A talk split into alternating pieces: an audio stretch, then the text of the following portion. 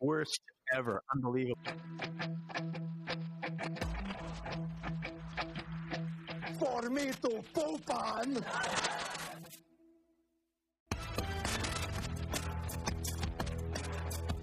Well, here it is, the first glop culture of the Biden era. I'm John Podhoretz in New York. With me also in New York, Rob Long. Hi, Rob. John, it's a great day. What is the day? What do you call the day after the greatest day of democracy? Boxing, Bo- Boxing Day. Day? Yeah, it's a great democracy democracy day. Boxing D- Day. d- d- Boxing democracy, Day. right? Yeah. Yes, and and in Washington, which uh, is how long do you think Washington's going to be an armed camp, John? John Camp. Will it remain an armed camp? Frankly, I hope for a really long time because it's wonderful for traffic. Uh, martial law is just like um, it makes everybody stay home so you can really move around. At least it makes the trains run on time. Is that what you're saying? Pretty much, yeah, yeah. Is it? Is it? Uh, a, isn't it a grim reminder of where we where we are? Don't you find it? A, is it a grim milestone? No, it's not a grim milestone. That's that's the- Rob. that's it's a grim. Rob. it's a grim Rob. reminder. Our our, our democracy was tested as Yeah. never before. That just bugs me. Like I don't, I'm, I'm not in favor of what happened. I think what happened was terrible, but it wasn't like there was not a moment, not a moment, not a second, not a nanosecond where the actual American democracy was in peril. It was ugly and nasty. It was a riot, but it's not like it, when when people marched up and down Fifth Avenue, and broke into the Nike store and stole stuff over the summer. Capitalism wasn't in peril. It was just, well, you broke into the store. That's not good.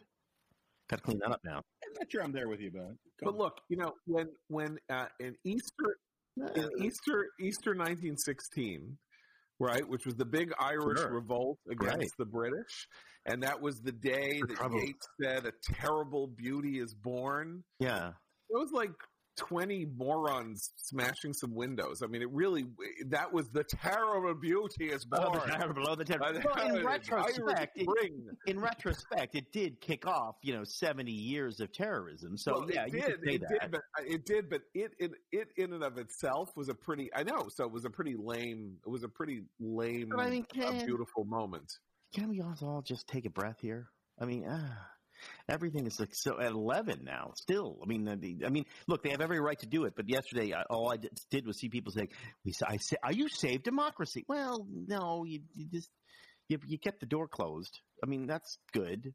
Well, I'm it was like it's when uh, good, but when uh, resistance leader Amy Siskind said, uh, "We did it, people. We deposed a dictator." It's like, no. Yeah. See, what happened was there was an election, and and and, and he lost. right. And uh, nobody, uh, nobody in power, nobody in power would accede to his disgusting, psychotic, lying, cheating, slimy, filthy, low life, crapola, Hmm. deceitful efforts to somehow deny the realities that happened. And then he got on a plane and flew off Yeah. without without requiring that anybody I mean the thing when you think about it he really was a coward because it would have made Biden much more uncomfortable to have him there. You Oh know, yeah. Right. It would have been a much weirder and much more discomforting moment to have Trump sitting there while at the peaceful transfer of power. I would have I would have actually sat and watched that instead of just every now and then looking up at it. Oh, so Anyway, so we really deposed the dictator by uh, voting him out of office. there's also, I mean, but there's also just the, um, you know, there's so much weird serendipity in all of this stuff. Like Trump is furious because he lost his Twitter account, but I I think it is perfectly obvious to me that like if he doesn't get him, if he doesn't get impeached and removed, it's because he lost his Twitter account, right? Like if he had been live tweeting throughout the reaction to all of this stuff, he Uh. would have gotten himself much deeper in a hole. If he had his Twitter account and stayed for the inauguration and was live tweeting from the ceremony about like the events and stuff, and I can't believe I lost to this corpse, this guy, you know, that kind of stuff. It it, like the only thing that could have made it Oh better. man, you are making that is really sad. It's really sad it didn't happen. Now that you, now that you mention it, the idea that he would have been sitting there on Live the stage, tweeting. live Literally tweeting. live tweeting. Yeah. Yeah, and you could see him doing it right all live Oh, on yeah. camera as Yeah. he's like pecking at with his thumbs on his phone. It would be amazing. And Uh, um, but look, I mean, like it is. You have to admit, it is kind of wild that his presidency began with this speech about American carnage on the exact same spot where his last public act was to unleash carnage on the Capitol, Yeah. and then you know, Yeah. and that's where he's replaced. I mean, Yeah. well, a kraken, a kraken was was unleashed. It just wasn't the kraken that that uh, that managed to uh, turn away the results Right. of the Georgia uh, election. Um, best thing about this is if you take the topple the dictator thing seriously, the person who saved democracy, saved the republic, is Mike Pence, Right. which Right. no one, you know, except for George W. Bush, who apparently, you know, believed that. Uh, I think someone. So, oh no, no, he told that to Clyburn about getting. Yeah, he said to Jordan called Yeah. James Clyburn the savior. He said, according to Clyburn, the congressman from South Carolina, that Clyburn's endorsement of Biden made basically meant that Biden won the election because otherwise Bernie Sanders, I guess, would have been the nominee or something like that, and therefore there's no way that Trump wouldn't have won the election. And so you are the savior of this day, said uh, said George W. Bush to There were a lot of Some saviors. truth to that, but I mean, it's There were a lot of saviors um, um, yesterday. A lot of people claiming all sorts of fantastic things, which is you're allowed to do because like the winners get to claim anything they want. So that's that's uh, and the Well, losers just got to yeah. suck it up. They Yeah. just got to suck it up. I enjoyed watching Melania get on the plane in her winter outfit. Like, which is like you know, uh, she solved the problem that everybody has when you go to leave a cold place to go to a warm place. Like now you got all this stuff. You got your sweater. You came to the airport in your big old overcoat and all that stuff, and you're not gonna have to. You're not gonna need it for another two weeks. But she got on the plane in her big old stuff, and then she got off the plane, and she's like, looks like she's uh, in a uh, in a in one of those Slim Aarons photographs of people at Palm Beach. You know, she looks really great. Like she's she's done. Yeah, like she's here and now. sixty and sixty years. It, that was a dress that would not have been out of place at a happening in Beverly Hills in 1967. That was the other great thing about that. that You dress. speak from experience. Yeah. something- What is uh, that line? I- The line from uh, v- v- uh, Return of the Valley of the Dolls, where the guy like runs through his house and they're having some kind of hippie party, and he goes, "It's my happening, and it really freaks me out." This is my happening and it freaks me out. It really freaks me out. Right. Um, So, I think though that like, I think I'm on record as being fairly critical of all things Trump and whatnot, um, and I find like right wing obsession about liberal media bias to be a friggin' cul-de-sac. But all of these pieces that emerged after the inaugural about how fashion finally returns to Washington with Jill Biden and you know these people. I mean, say Right, what you right. will about Melania. She was a sharp dresser. She looked good. Um, and she got, I mean, like, I, I have more sympathy for Melania than almost anybody in Trump orbit. Um, because she clearly thought that she was going to get at least a little Jackie O kind of vibe and didn't from anybody that she probably actually cared about. uh, the, the the great moment uh, in yesterday. There were two great moments of Melania Melania's final day.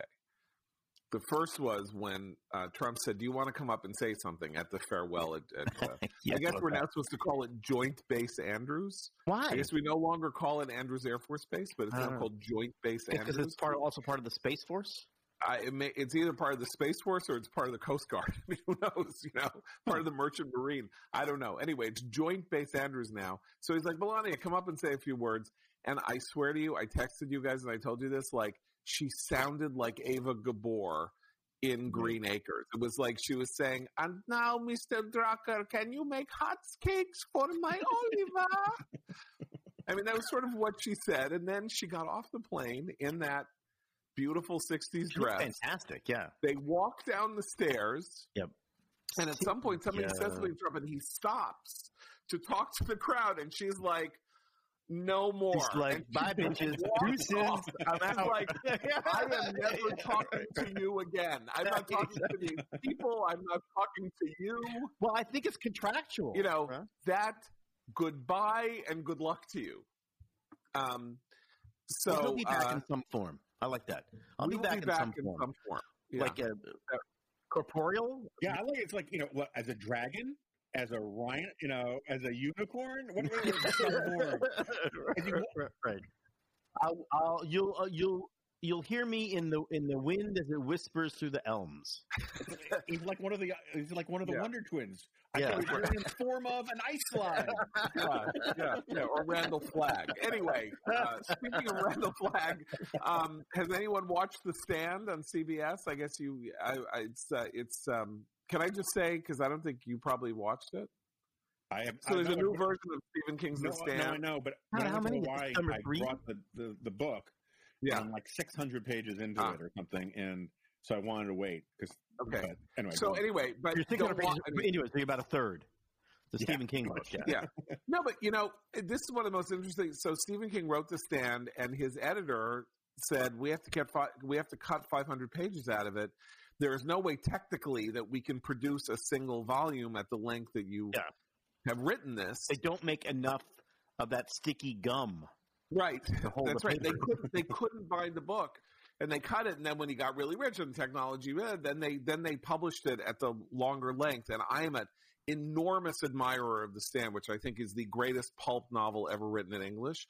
Um, but it really didn't need to be the longer version. So I don't know if you're reading the longer version or the shorter version, Jonah. So but it's funny you mentioned this. So I get confused. I was like, I'm, I'm sitting there, and there's just some weird stuff going on about like doesn't quite make sense. I mean, I don't mean like crazy, you know, you know, supernatural stuff. I mean like references to stuff that is supposed to be in 1990 that does not work at all for 1990, and a lot of a lot of like racial stuff that doesn't work for 1990. And so I go and I actually look at the forward thing, and it turns out that I have got the new unabridged version where they moved it from 1980 to 1990, and they added all the crap that they had cut out, making it even longer. And I think it's a worse book, to be honest. Again, I'm not done with it. it's a much it's a much worse book i think and and and and as I, I you know the interesting thing is i don't know who his editor was but whoever his editor was was a great editor because uh because he actually found uh extraneousness he he was right to cut it not just for technological reasons but for actual uh, literary reasons whatever anyway but this new version on cbs all access um made after the 1994 miniseries with Gary Sinise uh, and Molly Ringwald and various other, which was which was terrific or mostly Yeah, like terrific. Um, this thing is a disaster. It is. Oh, and really? it does. It makes this enormous mistake, which is that it it it shatters the timeline and it tells it sort of like Lost, where you have each episode focuses on a different character and then it flashes backwards and forwards Uh, Well, they got to do something different, right? They have to. They can't. It can't just be. We're going to do it again, and then just again. No, it has to be. Oh, here's our twist. Why, why not? Why, why can't they just do it? Then why do it? Well, but the twist is terrible. It doesn't work, is what well, I'm no, saying. that, that's so often the the, first case. episode, the first episode of The Stand focuses on the nerdy villain, how uh, Harold Lauder is the central Yeah. character of the first Yeah. episode, who is I is can hear not the meeting. even a central character. In I mean, he's a central character in the book, the but meeting. he is anyway. It's a bizarre. Did you ever see the the, uh, Al Pacino's weird, crazy documentary he did about his production of Richard III? Oh yeah, looking for Richard. or yeah. something.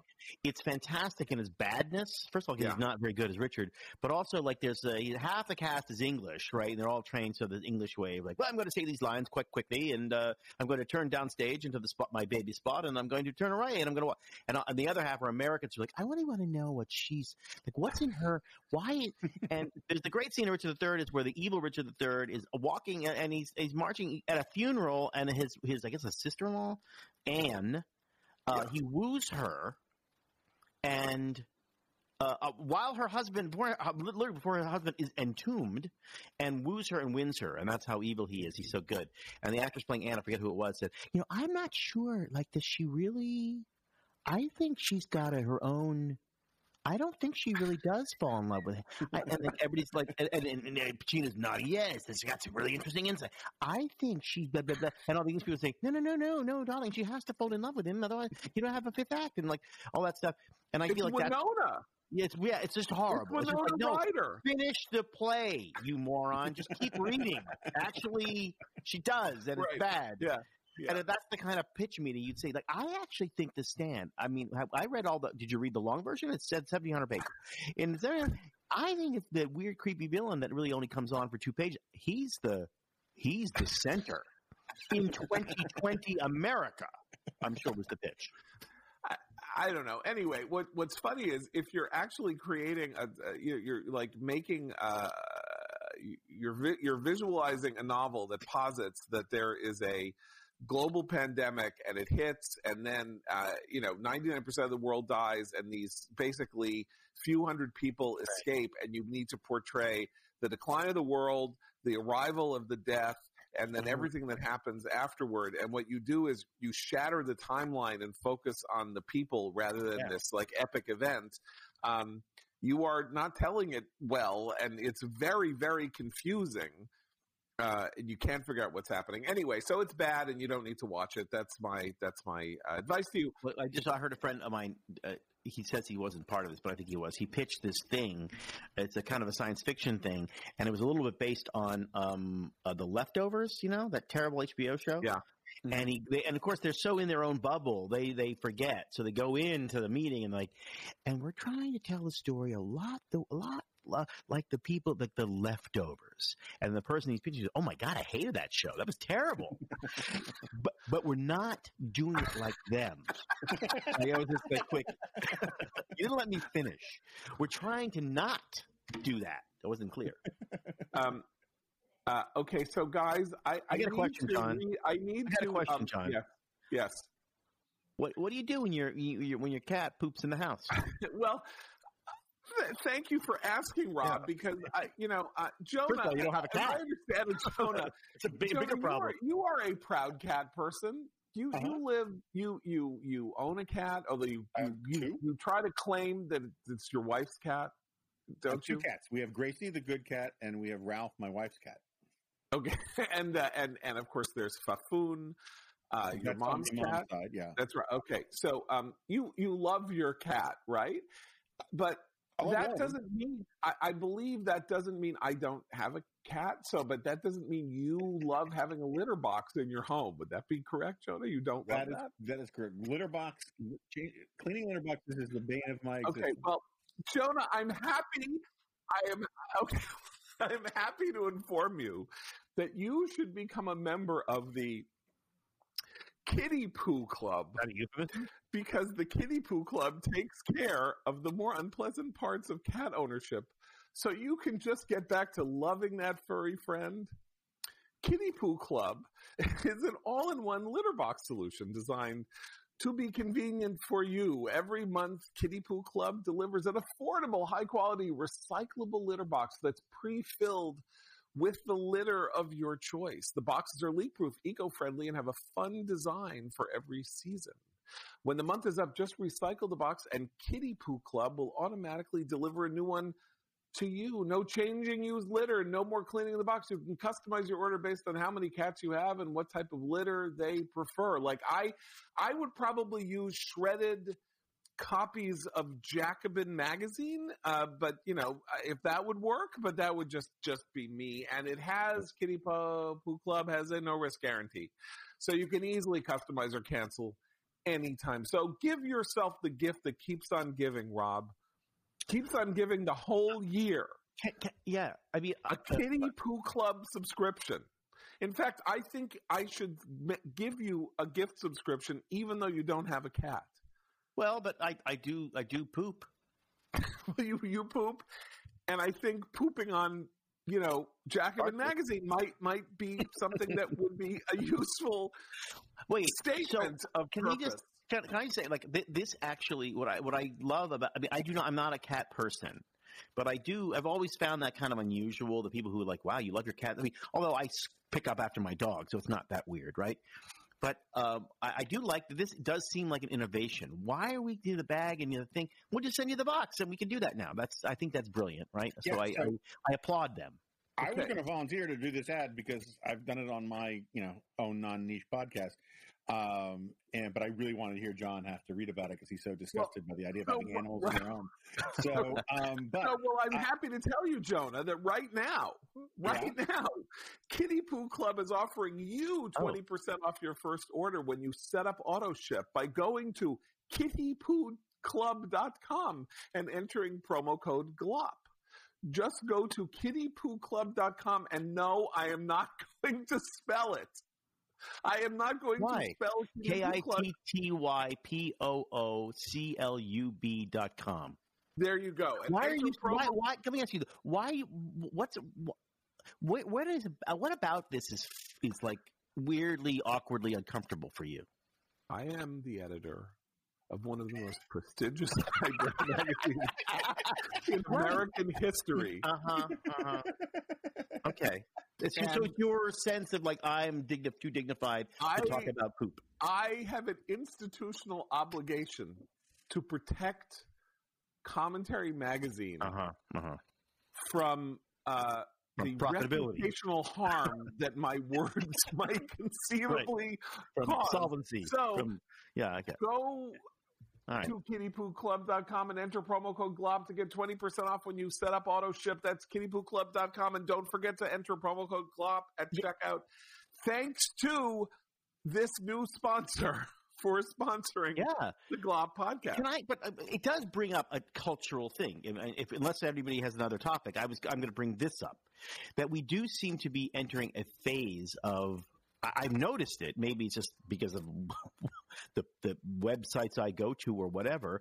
That on my Instagram there are more um, poop related gastrointestinal uh, bowel uh, health gut bacteria st- uh, products available now on TV and on every where you you there's one that you you you they, they, the headline says send us your poop. They want you to like to send them a specimen.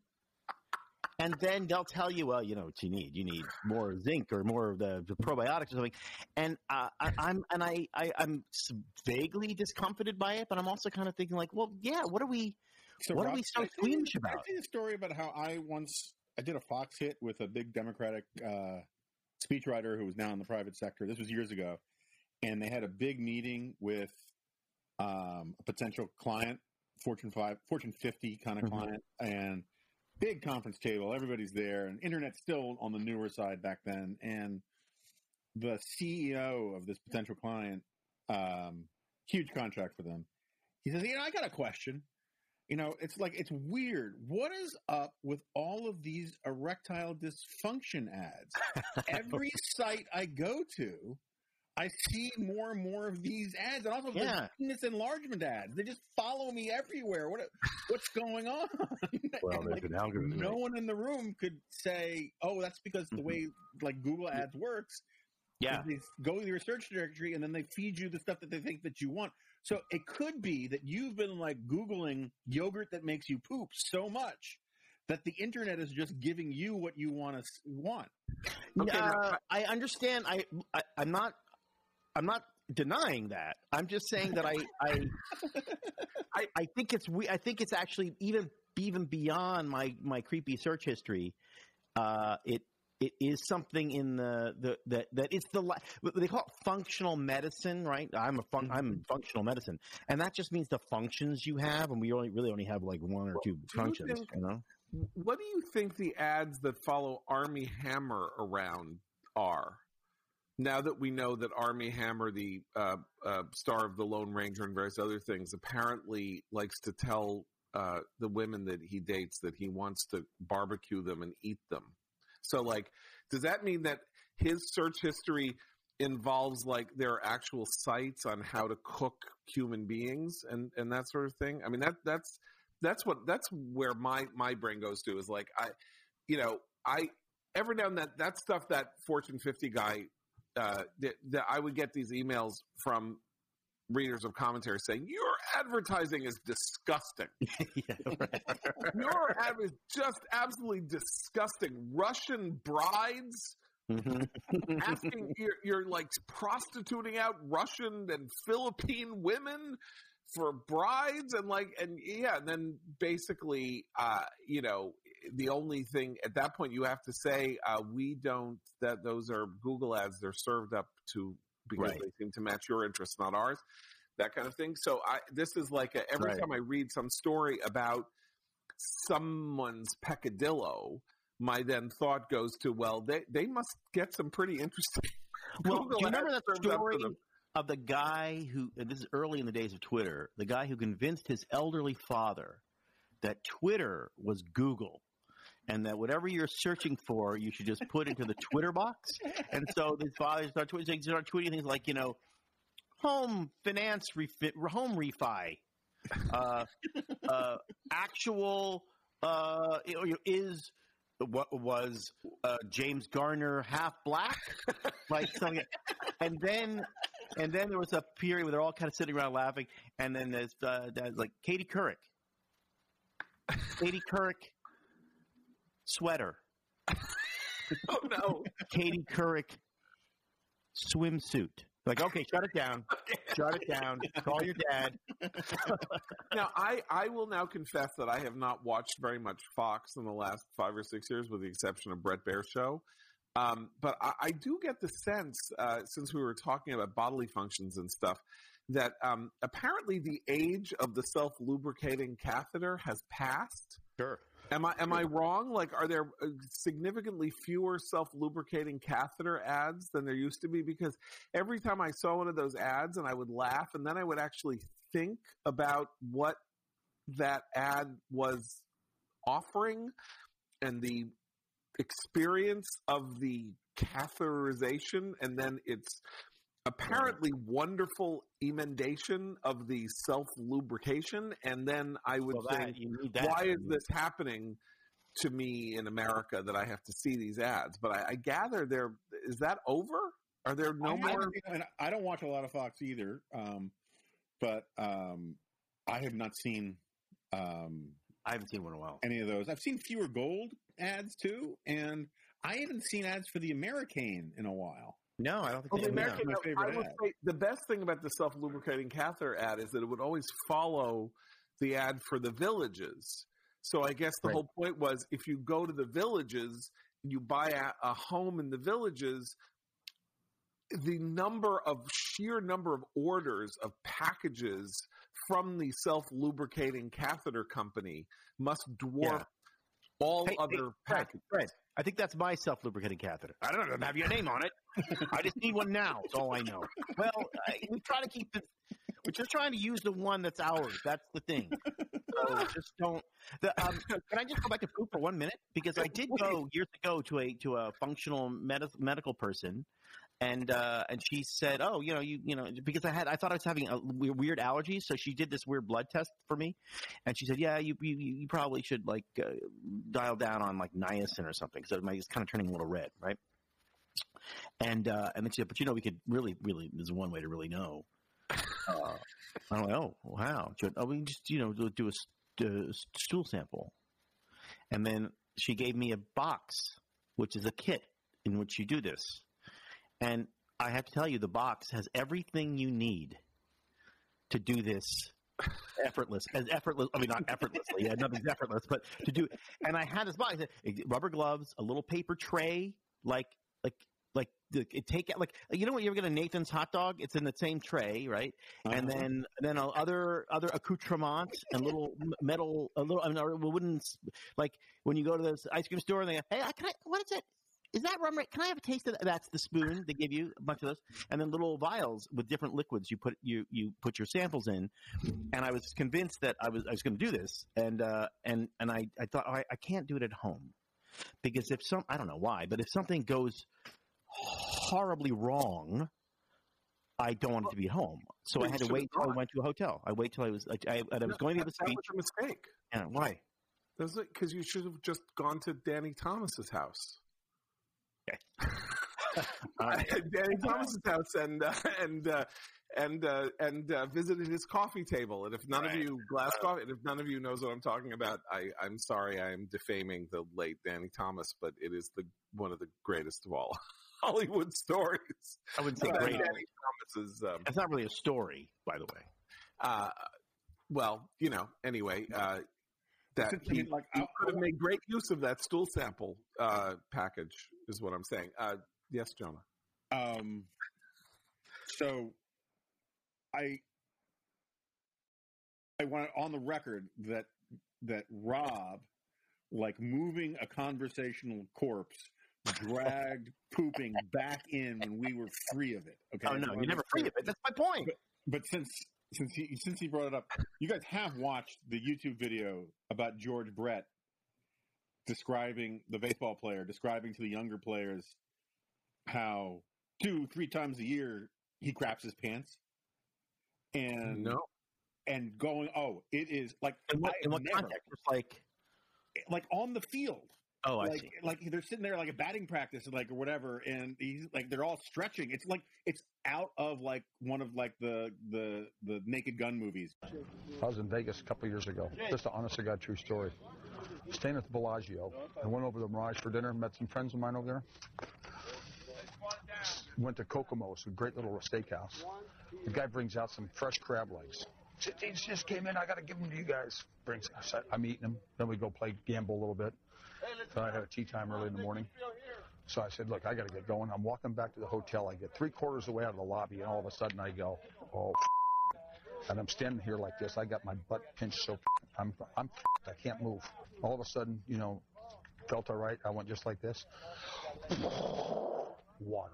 No way. I had that some food poisoning from the crabs. you think it's ma- it's fake and it's not and he goes on it is i have never ever sent that video to somebody where they didn't laugh until they hurt themselves Laugh Uh, until they, I will they, now. they I will now. I will until now they George Brett, right?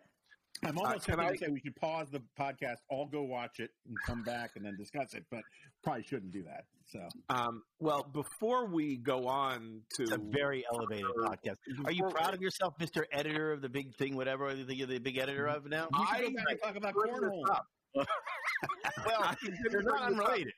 You okay?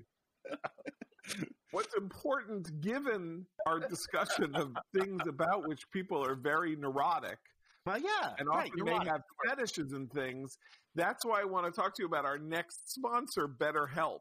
Oh my God, we just did a sponsor and talked about that sponsor, and now we're wow. That this this podcast is not good value. It's, uh, there you go. So, is there something interfering with your happiness, or is something preventing you from achieving your goals? BetterHelp will assess your needs and match you with your own licensed professional therapist. You can start communicating in under 48 hours. It's not a crisis line. It's not self help. It is professional counseling done securely online. There is a broad range of expertise available, which may not be locally available in many areas. Service available for clients worldwide. You can log into your account anytime and send a message to your counselor. You'll get timely and thoughtful responses. Plus, you can schedule weekly video or phone sessions so you won't ever have to sit in an uncomfortable waiting room as with traditional therapy. BetterHelp is committed to facilitating great therapeutic matches so they make it easy and free to change counselors if needed. It's more affordable than traditional offline counseling, and financial aid is available. BetterHelp wants you to start living a happier life today. Visit their website and read their testimonials that are posted daily. Visit betterhelp.com slash glop. That's better, H-E-L-P. And join the over 1 million people who have taken charge of their mental health with the help of an experienced professional. And our thanks to BetterHelp for sponsoring the Glop podcast. Okay, I went and. I watched the Yeah. video. yes I went. You did? it. I did. Yes. They're so all. you didn't I was did. They're, watching they're stretching. They're stre- and, he, and he's and he, he he's he's proud of it because he Oh, went out and had, it's unbelievably went out and had a, he went out last night had a great meal, and it was really just the, the car ride home that took too long for him. Anyway, Yeah, I don't want to. I don't want thing to. about how Spoiler he- alert! I don't want to do that. laid down a beautiful double tapered, you know what? I didn't get that far. Can Okay, I that's just say that fantastic. the important thing about uh, the important thing about George Brett is that uh, he does not need a licensed professional therapist because he's perfectly comfortable and happy Right. Right. with his uh, coprophilic uh, behavior. It's just- It's just not phili- philia. Well, he likes it's it. simply an acknowledgement that it's a hum- that is a universal human experience, and we're ashamed of this thing that the most universal thing we could be ashamed of. Now, part It's of that is not coprophagic. yeah, no, it's not not. Well, I didn't no. say coprophagic. I said I I coprophilic. I literally said But it's not- coprophagic is the Danny Thomas. But you're thing. you're turning you Oh, are did not know that. neuroticizing this behavior, which I think is really fascinating, and something we'll have to talk about in the next session. But it is it is it is not neurotic to I accept said it the wasn't truth. neurotic. That's what I just said. You are said. I said neuroticizing it by saying- by saying about this. But it's neither phobic nor phagic nor philiac. It's simply an acceptance of this universal thing. You're trying to turn it into some kind of weird. Well, you must have some kind of weird attitude. No, my friend, that is projection. You've got weird things about poop, and it came out in the in the in the spot that you read, and everyone heard it. And this is something that we need to discuss in session. So, um, so WandaVision, Wait a minute, Jonah. wait a I don't know. Hold on, you hold wait, wait, wait. Let- let- it could be years before we come back to some of this stuff. So, I mean, like, we gotta own it. Um, uh, I reminded, you know, so when I was working on my underrated second book, Tyranny of Cliches, I did all this stuff about Herbert Spencer being uh, the the famous 19th century sociologist who um, social scientist who was reviled by progressives and and whatnot. And I found a in a serious journal um, a Freudian analysis of Herbert Spencer. I'm not making this up. I'm actually found a quote from it. Um, and I actually and that tried to explain Herbert Spencer, who was like a radical libertarian, tried to explain his entire worldview through um, the fact that uh, he was frozen in the oral and anal stages of his development as a Sure. child. right. And so this is from the 1968 summer issue of the journal Victorian Studies, Hmm. in which Richard L. Schoenwald wrote, um, and I'm par- I'll read you from the weekly the Weekly Standard article I wrote about it. Schoenwald concluded that Spencer's self-esteem had been undermined hopelessly in the oral and anal stages of his development. He could commit himself only to paper, not to a woman. As a baby, Spencer rejoiced in his ability to, quote, create excrement, unquote. He never forgave his parents' efforts at toilet training, which revoked, quote, the anal freedom in which he had gloried. This, quote, fearful attack from behind, unquote, left permanent scars, which is why, for example, Spencer would one day oppose public sanitation regulation because he saw, quote, in sanitary reform an attack on his magical anal producing powers. Him too, huh? Yeah. I when is the conversation of this podcast going to steer me anywhere, even Well, the can I- outskirts of town of this I, stuff? I, I have some. Can I share just one? I mean, not personal, but another insight I have. Have you ever uh, uh, have you ever been to Germany? I mean, people have gone to Germany, and there is a certain quality to a German or Germanic or German manufactured toilet.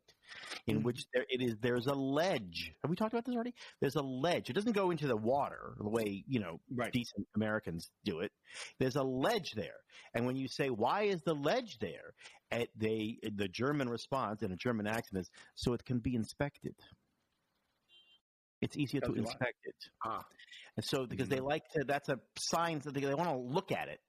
Uh, and in fact, in early uh, German uh, child raising sort of post psychoanalytic era uh, manuals, they would say when you change a child's diaper, hold the diaper open so the child can see it. Uh, like a like a like like it's like a, a, an engagement ring, I guess, um, and that the child then will understand what's happening. So this is deep stuff, deep shit, I- as we say. Okay, can I can I tell you one story that in 1998, Oh come on, The John! American I think we talked enough about this. the American Enterprise Institute uh, and uh, uh, I believe Radio Free Europe, maybe I don't know, uh, ran a conference. There was a gigantic security conference in Istanbul, Turkey, run by Mhm. John O'Sullivan, re- just Mm-hmm. recently the editor of National Review, and AEI, and there were hundreds of people there, and I was there. Uh, Paul Johnson was there, and Andrew Neil was there. Yeah. Every it was hundreds of people, and it was in Istanbul because the Turks were desperately trying to get into the European Union, as as you may remember. So this was the Turkish military uh, basically trying to make a case to liberals and neo whatever, sort of like classical liberals and neocons that they should be let into the EU. And so they basically paid for this massive conference. Right. And we all go, we stay at the Four Seasons in Istanbul, which is Oh, beautiful. It's one okay. Former and prison. then we and the first night we go to the defense ministry for a very elaborate beautiful cocktail reception you know in this magnificent old palace and you know there's uh, hors d'oeuvre drinks you know it's Mhm. all as lavish as you can possibly get and then at some point i needed to use the facilities and so i go into the bathroom You mean like the fax At- machine? yes No, I'm sorry. Go on. I go into the bathroom at the defense ministry Right. of the nation of Turkey, uh, in its this magnificent public setting, and I open the door to the stall, and there is a hole in the ground. Two- because this was 1998, and they had yet to install Right. toilets in the Ministry of Defense of Turkey. Now, the Four Seasons Hotel had toilets, but as you, as our listeners may know, in Europe until I don't know 1990 or something, most many countries did not use toilets. They had holes in the floor. and footprints. Some people squat. call them Turkish toilets. Yeah, It's- yeah. so. Anyway, so uh, so I waited until I Mhm. could get back to my hotel my daughter who went Didn't I- pull a George. Brett, huh? my daughter Did who not. went Yes. Went to India on what you know we used to call a teen tour kind of thing, where it was a you know a, a learning thing, whatever. Right. She went to India and Nepal. Love Nepal. Will never go voluntarily back to India again, largely because of her experience with toilets in in in India. Well, not just squatting, but just the general hygiene Oh, in general, yeah, yeah. The like I, I like there was a famous story from my daughter was young about a particularly horrible gas station bathroom that she had to use and i say okay on a you know, like how many of the indian bathrooms were worse than that one? She was like about 85% um and uh and and a big chunk of them were turkish toilets or hole hole in the ground. Yeah. you know Which like is actually kind of where cleaner, but paul krugman files his column yeah. By the way, so I, now I'm going to accept this uh, this segue that you're just Uh-huh. you just gave to us, so we can maybe get off the potty humor a little bit. Uh-huh. Uh, did you uh, see the Paul Krugman tweets yesterday during the inauguration? No. The, uh, the Oh. inauguration was playing, um, you know, a series of patriotic songs. I mean, the, the band, the Marine band, playing a series of patriotic songs, including, uh, you know, the pomp and circumstance stuff, and also "My Country, Tis of Thee," which is a familiar tune to people around the world. to patriots And to patriots in Great Britain, "My Country," the, the melody "My Country, Tis of Thee" is actually "God Save the Queen." Yes. Um, but I guess Krugman didn't know that, and then he tweeted, "Band playing God Save the King, not exactly appropriate." and then a few minutes later, he he he posted this: "Aha! Forgot there are Americanized lyrics. I guess I spent too much time over there over the years." Good heavens. Which is Um, exactly the same energy as Hilaria Baldwin saying, "How do you say this in English?" Oh, cucumber. It's precisely the same thing. Rob, as a as a person in show business, I need to ask you. I asked Meghan McCain this uh, yesterday on our on our podcast. Um, so, uh, Lady Gaga, Mhm. Jennifer Lopez, and Garth Brooks all Yeah. performed at the inaugural. Right. I would say that of the three of them, Lady Gaga is the biggest star. Yes. Okay, although Garth Brooks is the best-selling solo artist in the history of records, but nonetheless, no, he hasn't really recorded in twelve years. Okay, Gaga opened for them. I this is not right. This is a this is a okay. Yes, I understand what you're saying. That is technically true in the sense that she went first. And yet, if you were Gaga or you're anybody, think about you're like, well, the material matters. She I agree with you. sang the anthem. So there's only one number. and that's the anthem, and she sang it. So she kind of, I would say it's like a, not a small part. It's like the cameo. I'd say she came in, she came out, she left, and she was on her plane back to you know uh, Palm Springs or Vegas to the Valley before Jennifer Lopez was even in the green room. Like, And I bet you she changed clothes on the flight too, like Melania. Oh, Well, she, she did she should have changed clothes before she came out. She was wearing the most psychotic skirt I've ever seen. she was good. She was fantastic. The weird thing I thought was that I, I was disappointed in Garth Brooks. I feel like, you know, it's a big day. Wear a tie. I Mhm. I was amused by the fact that Garth Brooks said, "So there's this crowd, the socially distanced crowd in the stand. Not very many people. Maybe there were like a couple hundred at most. Uh, All the like, did you notice that like Kamala Harris was sitting there and she like had a side table because like they had the like little tables and stuff, but because they were spread." So far apart that they could Yeah. each like have a little coffee table, uh, It's- like it's Danny Thomas. It's a, a Michelin three star restaurant. Exactly. Like it, one of the one of the ways you get your third star is that you like the tables are well spaced, and the ladies have a little stool next to their seat where they can put their purse. Exactly. So so uh, Garth Brooks then sings "Amazing Grace," right? He does it. Uh, he does it uh, a cappella, and then he says, "Okay, I want everybody to sing along with me," No one sang along. and uh, they did. But you see, they all they weren't mic'd, and they Yeah. all had masks. So he's going "Amazing Grace," they're going like this. It's kind of weird, sort of moaning sound from the crowd it didn't occur to Garth that maybe you don't want people to sing along when their mouths are hidden behind masks, like it was a bad. I think that's a bit from his concert, you know, or he Oh, does yeah, that bit.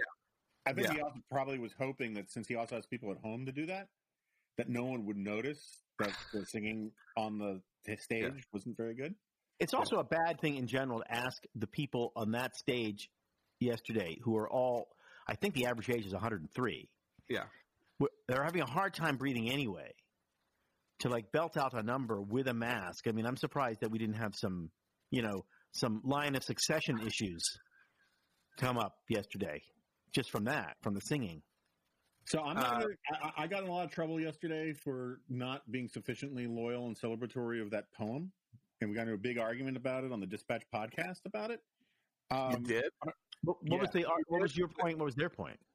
I was a cold-hearted bastard. I think she was like radiant and very impressive and a very Mhm. attractive young lady and all that kind of stuff. And, um, but Sarah Isgur, David French, and David French very much liked the poem, basically because if you Yeah, but Da- David that- French.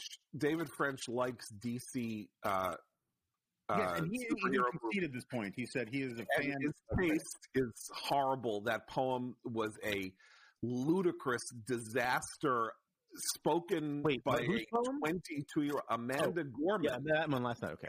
Yes, Amanda Gorman, 22 years old and seeming like she was 17, and the whole notion that she should have been standing there where Robert Frost once stood reading the poem at the 1961 inauguration.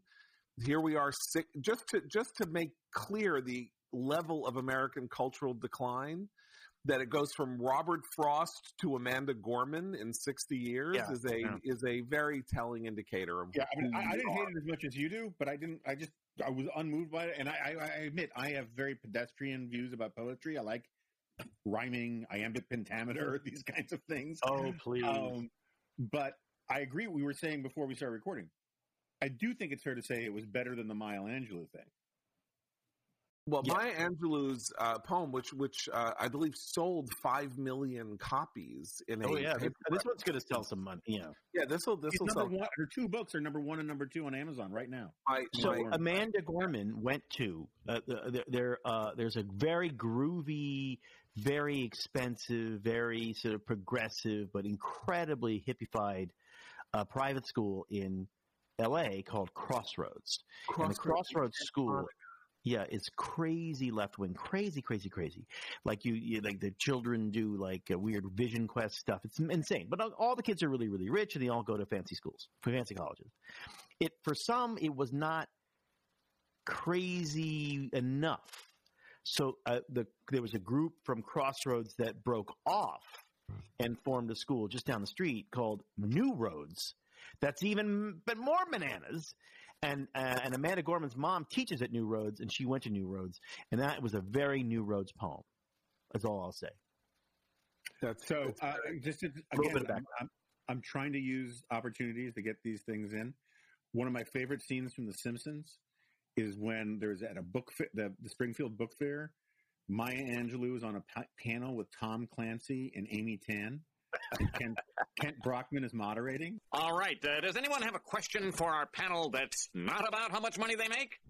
Uh, yeah, I'm a techno thriller junkie, and I'd like to know, is the B-2 bomber more detectable when it rains? Oh, what do you think, Tom Clancy? Well, the B 2. no, no, I was asking Maya Angelou. The ebony fighter awakens, dappled with the dewy beads of morn. Maya Angelou is black? It is a Mach 5 child, forever bound to suckle from the shriveled breast of Congress. Oh, Maya, you're a national treasure. Can I say that's better? That parody was a better poem than Maya Angelou's "On Wings of Morning" or whatever the hell it was called, which still has my favorite line in all of Bad Doggerel, which is when she's invoking everybody who is getting up in the morning to do their to be around in the morning that is represented by Bill Clinton's coming presidency that will involve interns on their knees in the Oval Office. And she says, you know, I rise, we rise, the priest, the rabbi, the sheik.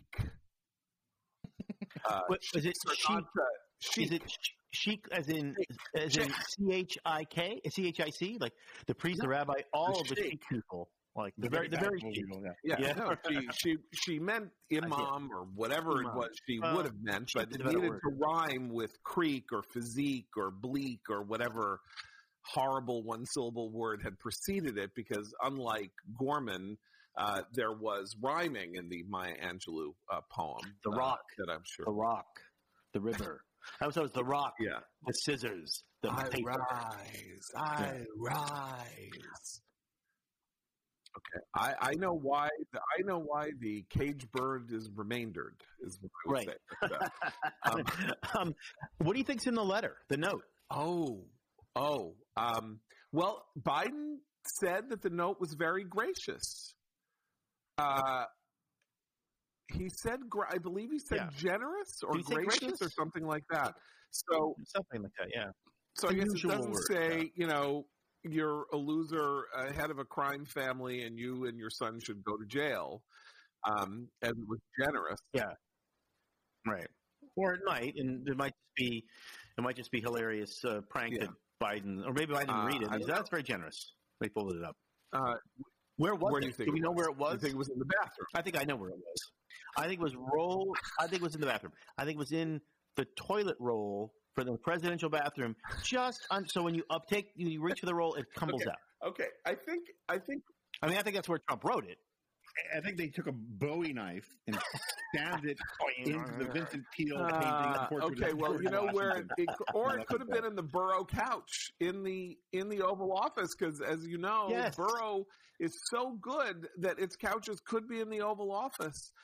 And you know, shopping experiences are not all equal. Even if you're shopping for new furniture for the Oval Office, retailers typically set the mood with forensic and soul-killing pop music, and interspersed with a team of salesmen demanding to know if you need help with anything.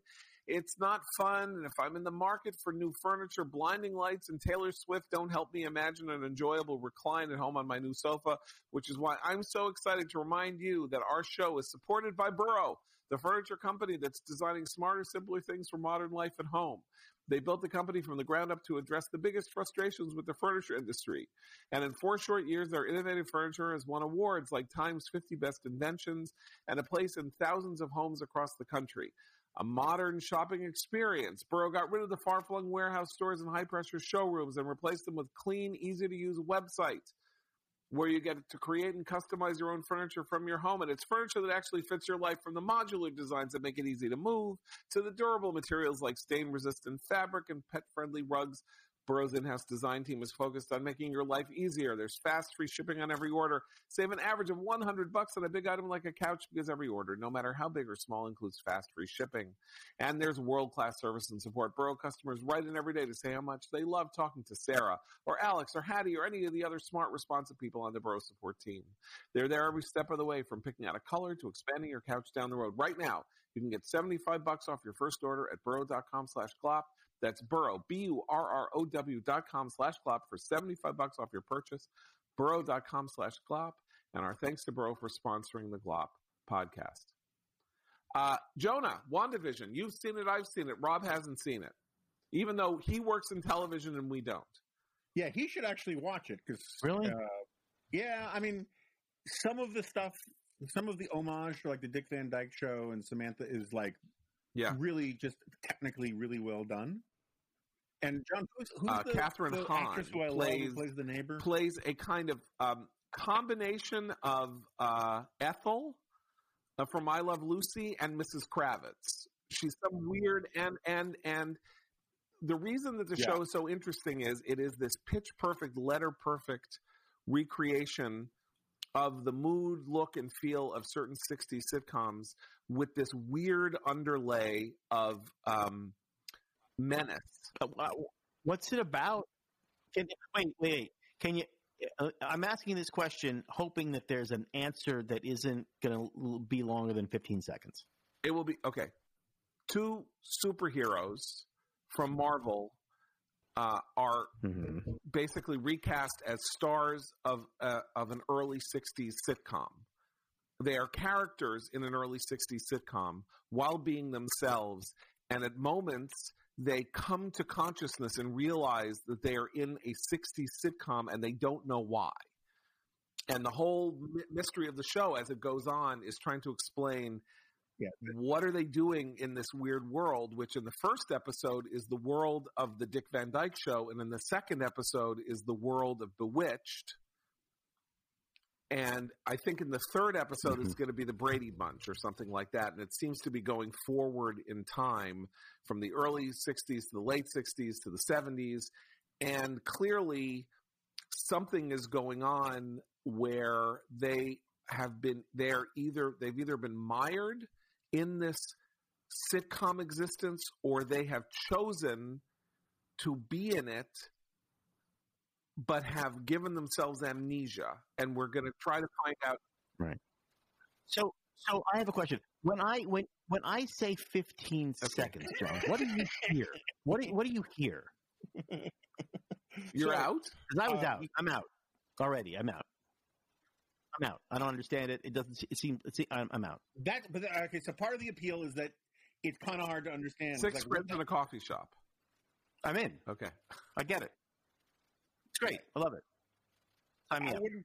I mean, again, I don't think you should watch it purely for entertainment value. I think you should watch it just for the technical stuff that they do is really well done, and it's it's clear. I mean, like the last time we saw these characters in the movies, they died, and so the theory is is that they've somehow been either they're in some sort of limbo, or they're trapped someplace, or they're hiding someplace, and we don't know what this dimension thing is.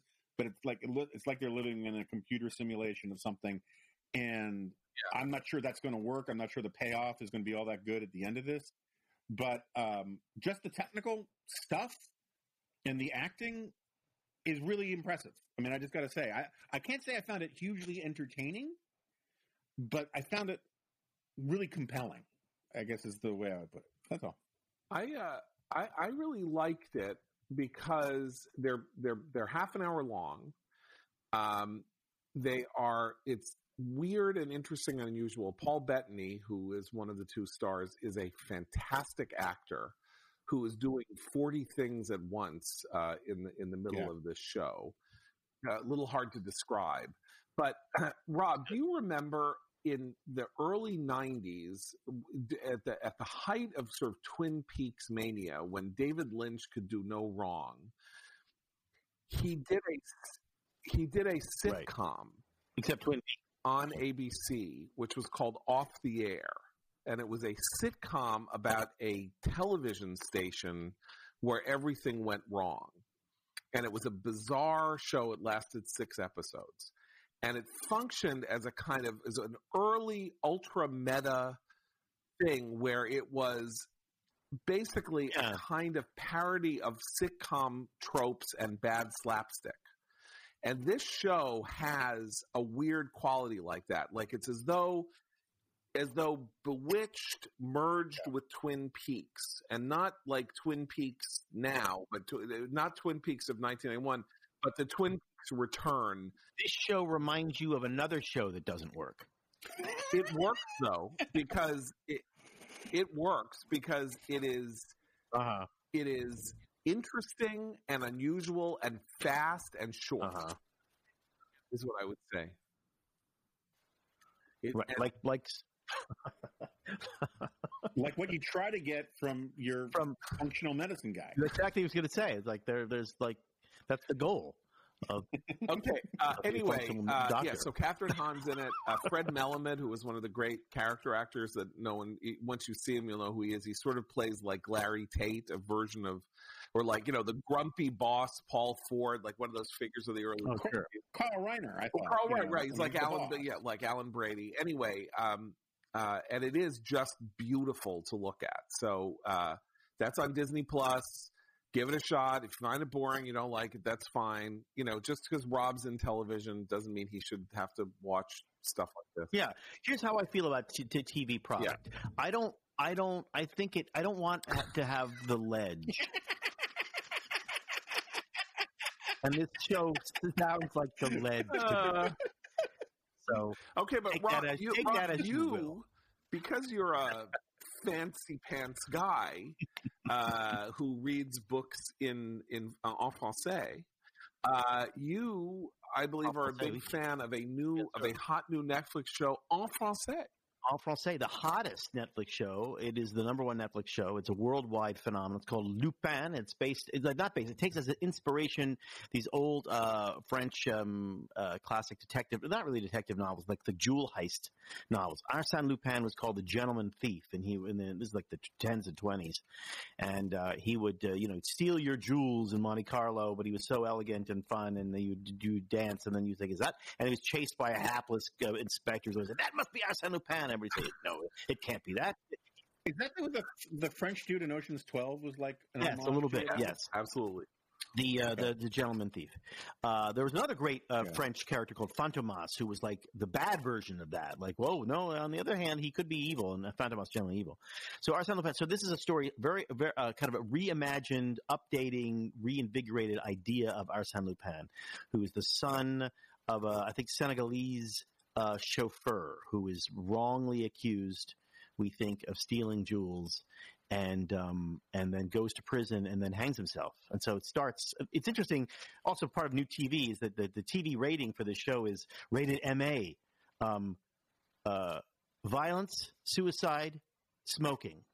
Those are the three things in it. Yeah. Uh, three big three ones big ones. and uh, and it's great, and it's just a it's incredibly interesting, fun tale, and it's told really well, and it seems very, very modern. And the guy playing it is is a weird name, and he's a, sort of a French movie star now because he was in a, sh- a movie I keep forgetting what it was called. Um, that was, was great. the one that was remade with Bryan Weird. Cranston and Yes, Kevin yes. Hart. right. uh, lay so it was uh, anyway it was a movie about a, a guy who is the who is the aide to somebody who is a paraplegic Right, right. Uh, and I can't remember it was like it made five hundred million dollars in France and two cents here and then they remade it in America with Bryan Cran- and it made two hundred million dollars here and I can't remember the title of it and no one saw it but somehow it made two hundred million dollars Yeah, I, So you know how Edgar Allan Poe said that the most beautiful word in the English language was cellar door, which is actually Yeah. two words, which you know whatever. I gotta say, Senegalese chauffeur. Senegalese chauffeur. There's a euphony there that I just it's it's gonna linger with me. I mean, I'm gonna. It's it's almost it was it, as auditory cheesecake. It it, it kind of landed on the shelf, and I'm gonna It- want it also, like, that movie by the way was called is called Intouchable the Untouchables, right? right, The Untouchables. and it was called The Upside in in Mhm. English with Bryan Cranston But I think the Senegalese chauffeur sounds great because you could say it works. Like, let me tell you something. Last night, I went out to this restaurant. I had the best Senegalese chauffeur. That's what Armie Hammer. That's Armie Going Hammer's somewhere- favorite dish. Oh, yeah, or like uh, I, uh, I, you know, I'm not a fan of dance. I don't, I don't. I mean, I don't go to dance, but this dancer last night danced the most extraordinary Senegalese chauffeur. Chauffeur. She, I didn't even think she could do it, but she's one of the very few few people who could do a Senegalese chauffeur. Some people say I'm a virtuoso in bed. I don't know about that, but I'll tell you, I've given a lot of Senegalese chauffeurs, and I've never gotten a complaint. or or you know people say a lot of crap about me but at least i'm no senegalese chauffeur Hmm. i mean you can go that way Yeah, good. I don't. Yeah, no but it's it's, it's so It's more like. I've been taking everything my gastroenterologist tells me to, the pills, the thing, everything, and the fiber, all of it. And I can tell you that every morning, Senegalese chauffeur. All right. uh, so uh, you know what two weeks from now we will we will speak even less about donald trump than we did uh, this this time it, is- we truly Yeah, are he's going to be on the ledge for a long time, if you know what I mean. uh, Yeah, he's going to be on the ledge. He's on the ledge. see you guys Wait, that's it? I That's don't know. I don't know. Nothing- Maybe- You're like, what do you got next? What do you got Okay, coming up? yeah, And- oh, hold yeah. on, hold on, hold on. Uh, so what? Um, so what? Uh, uh, restroom? You'll be. Where can, they, what restroom can they find you in? Jonah, in what's on your weeks, ledge? Jonah? Uh, I got, I, you know, I, I, I, I, Fox has um sees it in their interest to pay me, but not to put me on TV. So I, uh, I got, I got nothing along those lines. There's some interesting, fun announcements coming for the Dispatch in the weeks and months ahead. So stay tuned. But uh, I got nothing. I got nothing. I got. Uh, I got nothing. Uh, MSNBC doesn't really pay me, uh, but it has exclusive rights to me, and then it doesn't put me on the air. So I'm like you, except without the money. uh, so that's uh, that's that's great. You're, That's- you're the Senegalese chauffeur in this situation. exactly, that's right. and Uh, Rob, I can report that uh, the beginning of next month, I'm bringing Mar- Martini Shot back. You can get it wherever you get your podcasts. Uh, also on a website called martinishotpodcast.com. I spent a lot of time on. oh, I hired a branding agency for that, um, and uh, and I'm excited to be doing them again. so oh, you, I do have one. I, I do have one thing to announce. Um, uh, Jack Butler, my former amanuensis, Oh, yeah. uh, one time ombudsman for our Glop Live things. I had him on the 300th episode of The Remnant, which should be dropping tomorrow, I think, or something like that. And uh, Who canceled? it's for a very it's for a very selective audience of people who really care passionately about a bunch of in jokes from an obscure podcast. But uh, there you have it. Jack Butler. Now, it, will Jack be working uh, with with uh, Don Jr. or Eric or both coming out? That's his next career move. I, I, I he he apparently is very happy at some form. Is that, what, is that what you're saying? They'll be back in some form. Some form. As a, yeah, it's a, as a three headed dragon, Yeah. and Monster Zero. um. So Rob, martini shot that'll be again like three four minutes, or is it long? Are you doing longer? Well, I don't have to do it. It was four minutes always before, and now it can be a little shorter. It can be a little longer. I don't have to hit four minutes, so it's, it ends up like everything else being a little bit longer, but not much longer than four four and a half five minutes. That's that's it's a that's about as long as I can sustain any single idea. And may And when you, all when you eat the right yogurt, that's all the time you need. Yeah, yeah And- in you're in, you're out. and may all advertisers fixated on poop sponsor the martini Shot. I, I would be I would be honored. I know I, you would. I mean, you know, Yes. I'd be honored to have any any advertisers.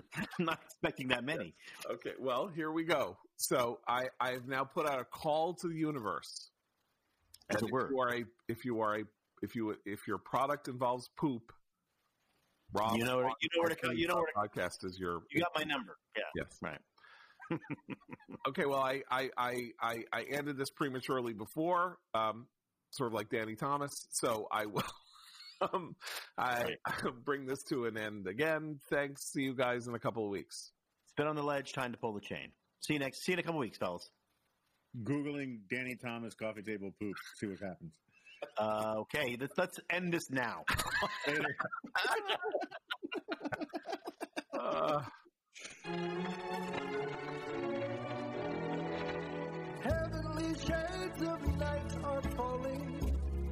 twilight time. Out of the mist, your voice is calling. Tis twilight time. When purple colored curtains mark the end of day, I'll hear you, my dear, at twilight time. Deepening shadows gather splendor as day is done. Of night will soon surrender the setting sun. I count the moments, darling, till you're here with me. Together at last at twilight time. In the afterglow of day, we keep our rendezvous.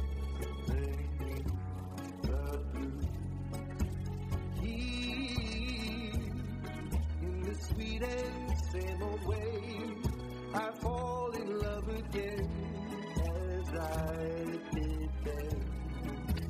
Deep in the dark, your kiss will thrill me like days of old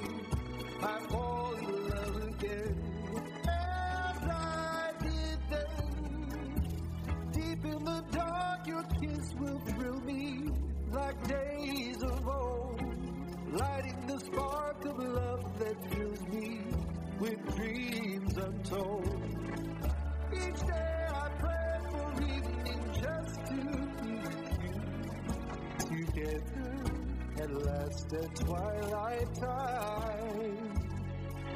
Together at last at twilight time. Ricochet. Join the conversation. and I'll read you the exchange. Kent says, All right, does anyone have a question for our panel that's not about how much money they make? All the hands in the audience go down.